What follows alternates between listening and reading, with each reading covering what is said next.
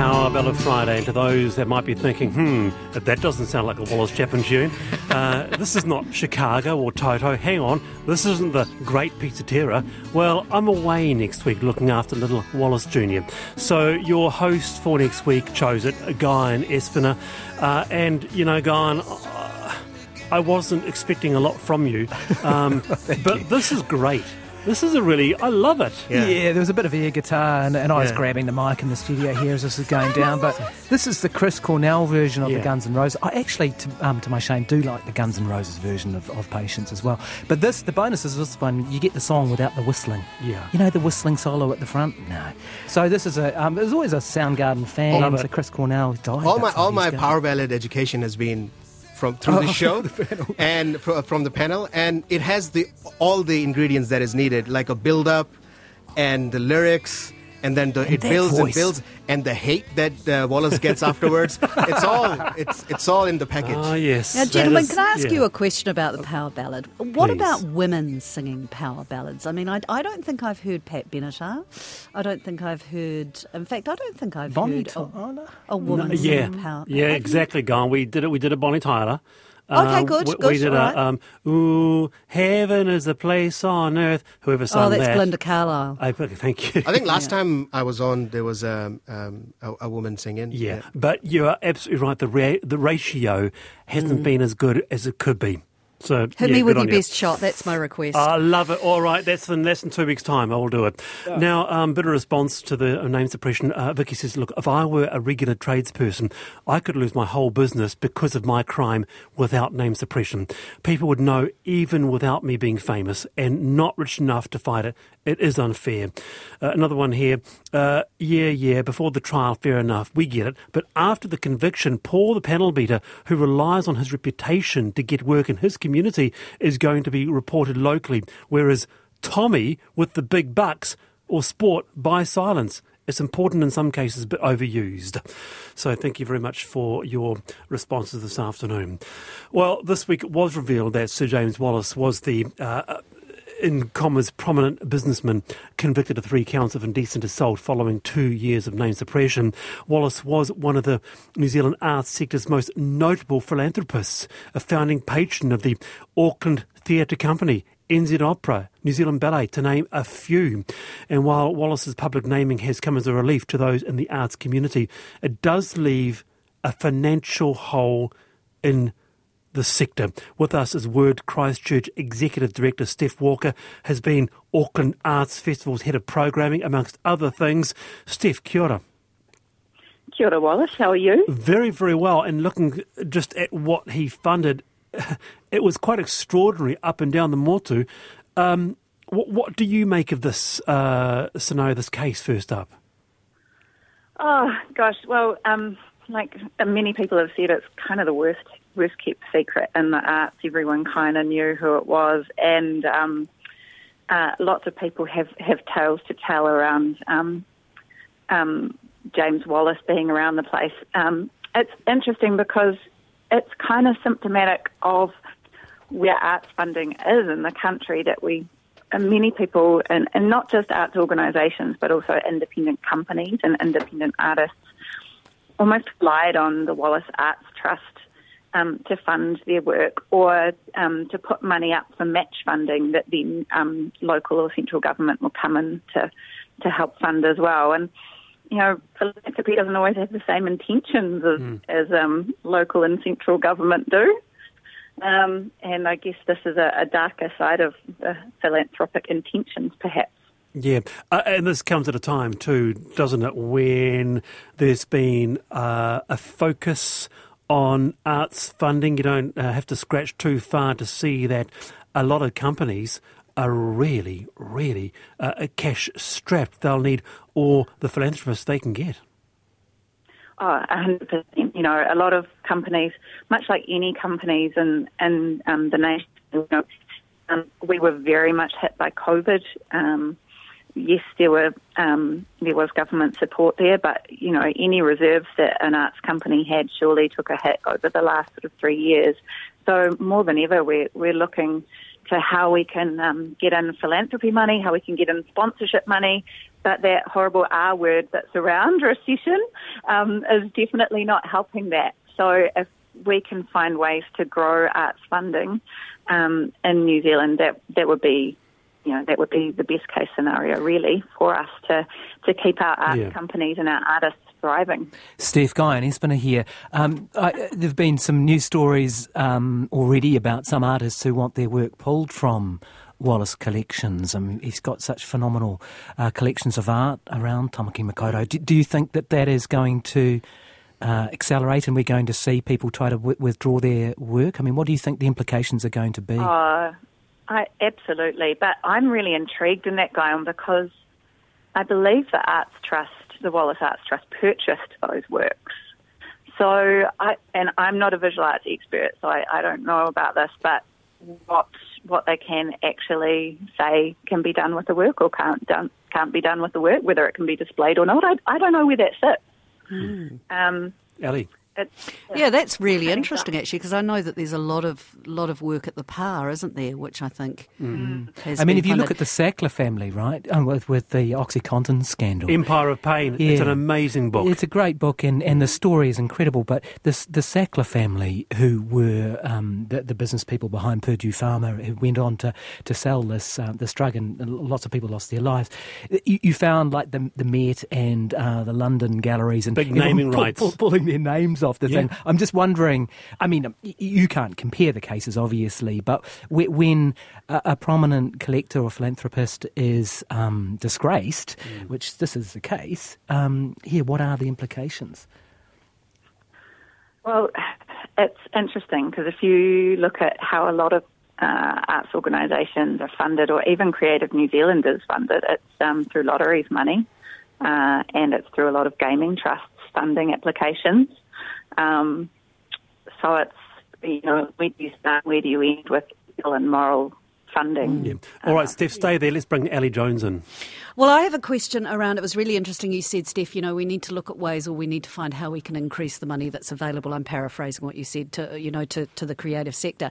And one of the things I think that could be done is um, we need to see our art and artists more. I'm truly depressed by the lack of uh, investment as far as coverage, profile of who we have in New Zealand, what we do in New Zealand, our artists. I don't think there's one arts program on television anymore. RNZ does, mm. uh, you know, a reasonable job, but again, I think it's just the one program on the Sunday. And I just think if we see our artists, if we see our symphony orchestras, I saw the Auckland Symphony Orchestra at. Um, at the last night of the proms last weekend. Wow, amazing talent. The CSO here in Christchurch is amazing. So, my question for you is if we saw it more, a bit like rugby or a sport, right? If we oh, see it, right. then the investors and the money's there. Do you think that would help?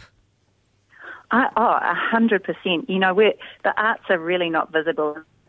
I was reflecting on this, thinking, "Oh, this must be the most arts coverage we've had in a while," but it's not the right reason. yeah.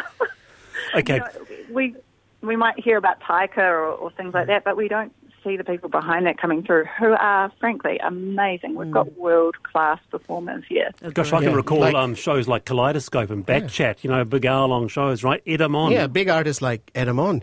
And. Um, so, yeah, my question thanks, was, my question was, um, now uh, it's one of those situations then where his his um, his patronage was everywhere, um, from different organizations, different um, artistic endeavors. Have you had chats with the artists and people in, in, in, in, in the industry? How, how are they how are they feeling? Because it's it's it's it's a big shock um, that comes with this type of revelation. Um, you know what I I would say that there's many people that wasn't a shock to because right. people knew what was happening.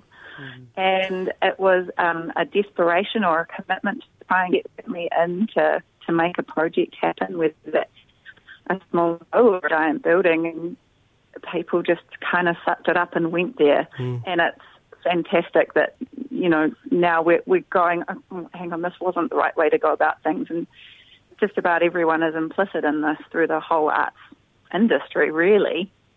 Nice to have you on, Steph. Kia ora. Thank you very much for uh, your time today. That's uh, Steph Walker there, uh, who is the uh, Executive Director of Word Christchurch, also very prominent in the uh, arts sector uh, across years. It's 15 to 5, the panel RNZ National. If you've just tuned in, you go, what the hell is Guyon Espiner doing here?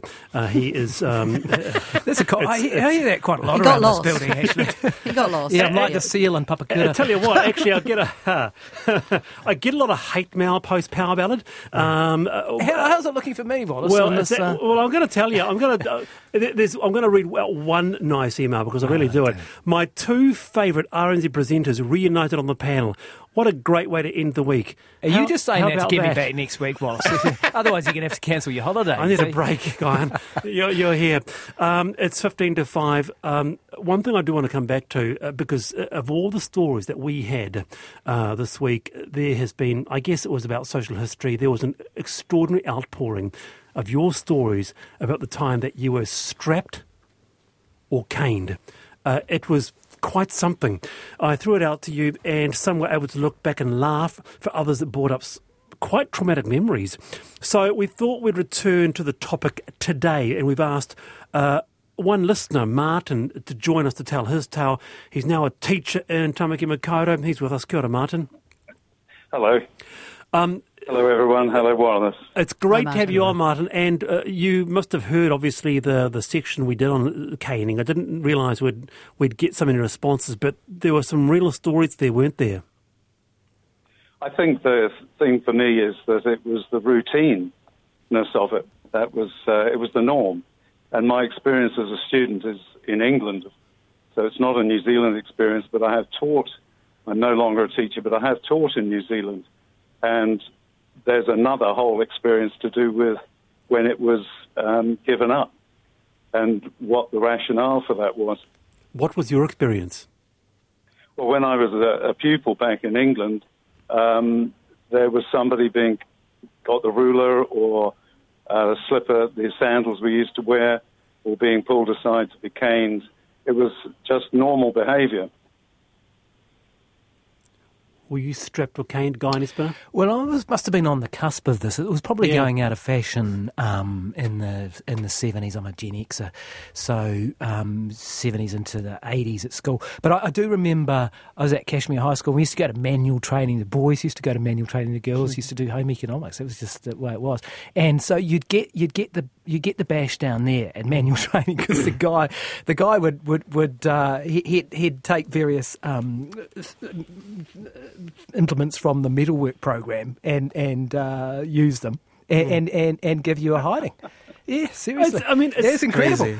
And um, so, you know, he, he, I still remember him. Um, you know, I won't give too much more away yeah. because he might be kicking around there somewhere now. But, um, but yeah, it, it, it, it's pretty recent history, isn't it? Oh yeah. yeah. I mean, it's it's phenomenal that that, that we put up with it. Here's one. Uh, Robin says, "I'm 75 now. I was strapped at primary school. Standards two to four. Boys were caned. Girls strapped."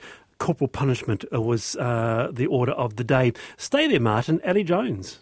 Sorry, did you just say boys were caned and girls were strapped? It's Robin says from that yes. one. Yeah. Well, because mm. I was just going to say, I mean, I was at school the same time as as Guyon actually, and I um, girls weren't uh, physically uh, abused in in the same well in the same way as the boys were with these canes and straps, but we were given detentions, so I got a lot of those.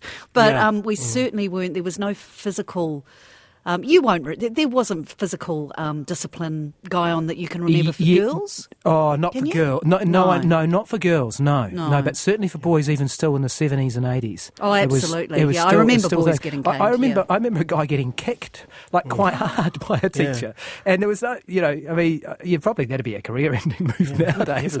hey, Martin, stay there. We'll come back to you. Ed on. Yes. What about so, you? Yeah, for me, so I, I grew up in Pakistan and went to school there. So there was a, a lot of caning and um, the different strategies going on. I mean, the, our, we had a strategy for our principal when they used to cane us.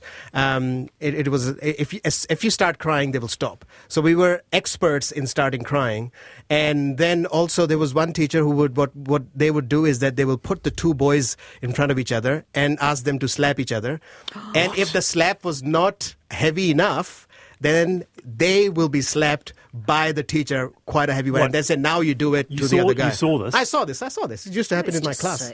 So So it was uh, it was a thing uh, at at my time in school, but now it's it's changing. But I think in, in Pakistan still there's some schools who are which are doing it, but not at the scale that. I wanted that to I ask you, Martin, because you're a teacher now, or you were a teacher. For you, uh, as a teacher, when you go back and think of those days, and your email was pretty, it was pretty eye opening what you were saying.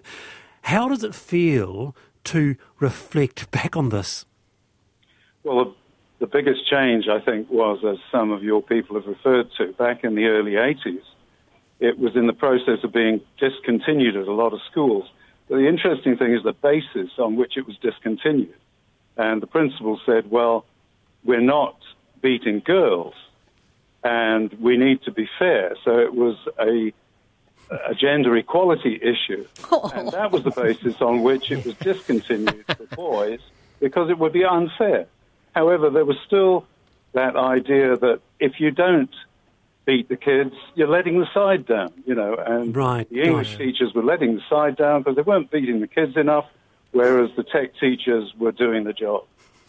A big response. I held, I held, the Auckland Grammar record for caning 35 times in the first year. Finally, Martin, I'm not going to lie, uh, I, I, must acknowledge those people who've actually uh, texted and said, I got cane, I got strapped, and actually, guess what? It made me the person I am today. What would you say to that? well, you haven't got a parallel life, can you? You say, it didn't do me any harm. Well, you don't know who you might have been. But what I would say is, I wouldn't say I was traumatized by it, and physical pain doesn't necessarily cause mental trauma. Mm. It's good to have you on. Martin Kia ora. Thank you for your time. That's uh, Martin Teacher. He attended school in England, but uh, yeah, it's quite interesting, isn't it? The, Mine uh, was the, in the nineties. Uh, it's yeah, yeah, Wallace. I totally disagree with your panel's comments that the girls were not caned. I went to Windy Ridge Primary School in Auckland in the seventies, and I was caned by the principal. Says Michelle. Mike says I got the ruler from my primary principal in 1982 when I was seven for being gay. I'm not gay. Mm uh, says Mike. But it's um, well, look, we even say spare the rod, spoil the child, or we did, didn't yeah. we? So it was even a part of the, the culture then. Right. I'm surprised that it was discontinued because it wasn't considered, um, you know, it was an issue with gender equality. I thought it was to do with assault. I thought there was discussion going on at that time. I seem to recall that, that this physical assault stuff was starting to come in. But again, I'm, i might be wrong listening to what 1989 Education Act, that's when it ended. Uh, it's mm. eight away from five. The panel, RNZ National. I am away for next week looking after uh, little junior Guyon Espiner in for the week next week on the panel. And to this finally, a fascinating article appeared in the New York Times recently as we head into the school holidays, and I wanted to run by the panel. It concerns kids and boredom, something parents nowadays seem to fear. And the article goes that kids should be a little bit bored from time to time. With us is Sarah uh, Aiono, CEO and Director of Longworth Education. Dr. Aiono, welcome. Hello, Wallace. How are you? Hello, panelists. Great to have Hello. you on. It, it sort of resonated with me because uh, we, as parents, we even succumb to this. Keep little Junior busy at all times.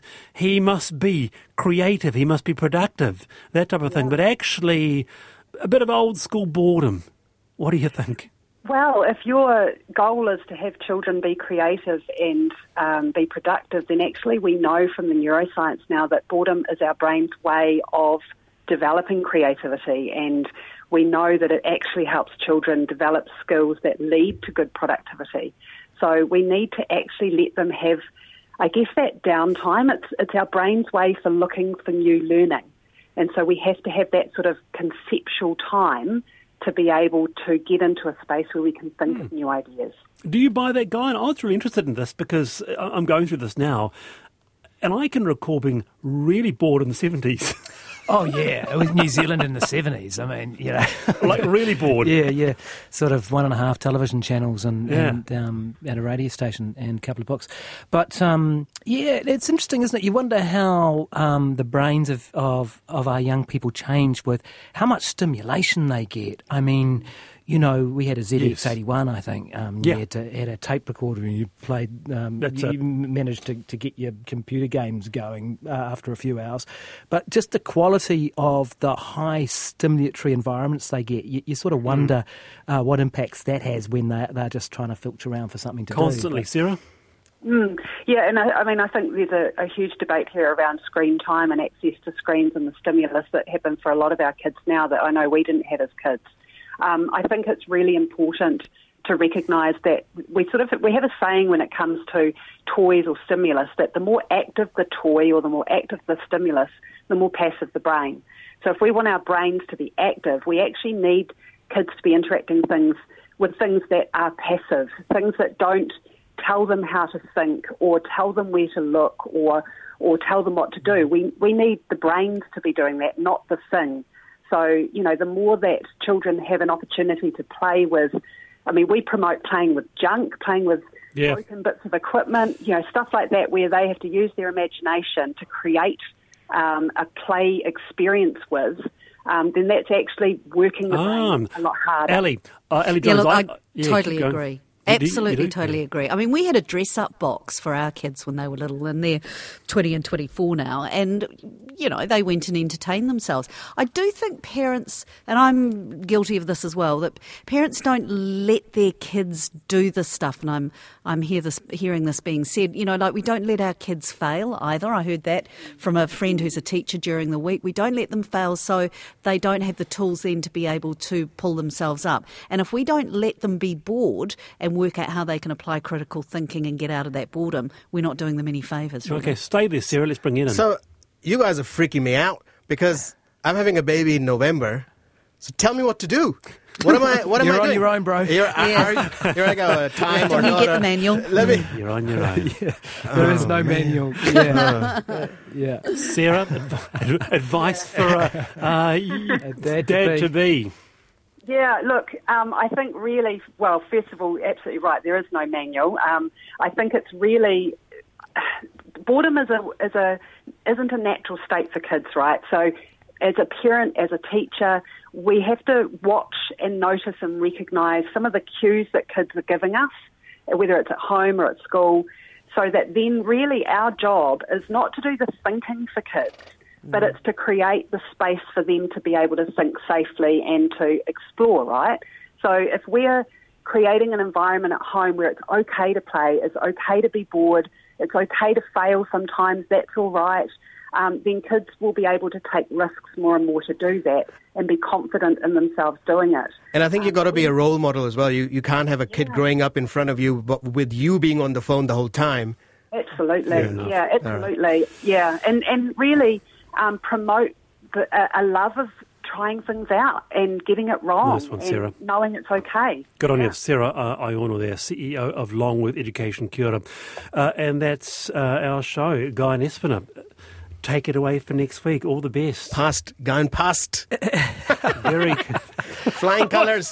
Flying colours. nice Are you going to be one. updating about the otter or whatever the hell it is? What well, it is yeah, a seal. No, no, it's, it's, not an otter. It's, it's, a, it's a seal. Yeah. Did we find out what the name of the otter was? Jin. Oh, Jim the Otter. Can you can recall that? Okay. That was a big story of the day, you wasn't can usually, um, you can usually smell them before you see them. I, I used to run around uh, Red Rocks um, in the south coast in Wellington, and uh, there used to be quite a lot of uh, seals around there. But yeah, could always, yeah, you smell them first. Hey, great panel. Big thanks to my producer Sally Ward, and thank you to Ed Amon, Ali Jones. Go and have a great week next week. I'm Wallace Chapman. Uh, see you in a week's time. Checkpoint with Lisa Owen is next.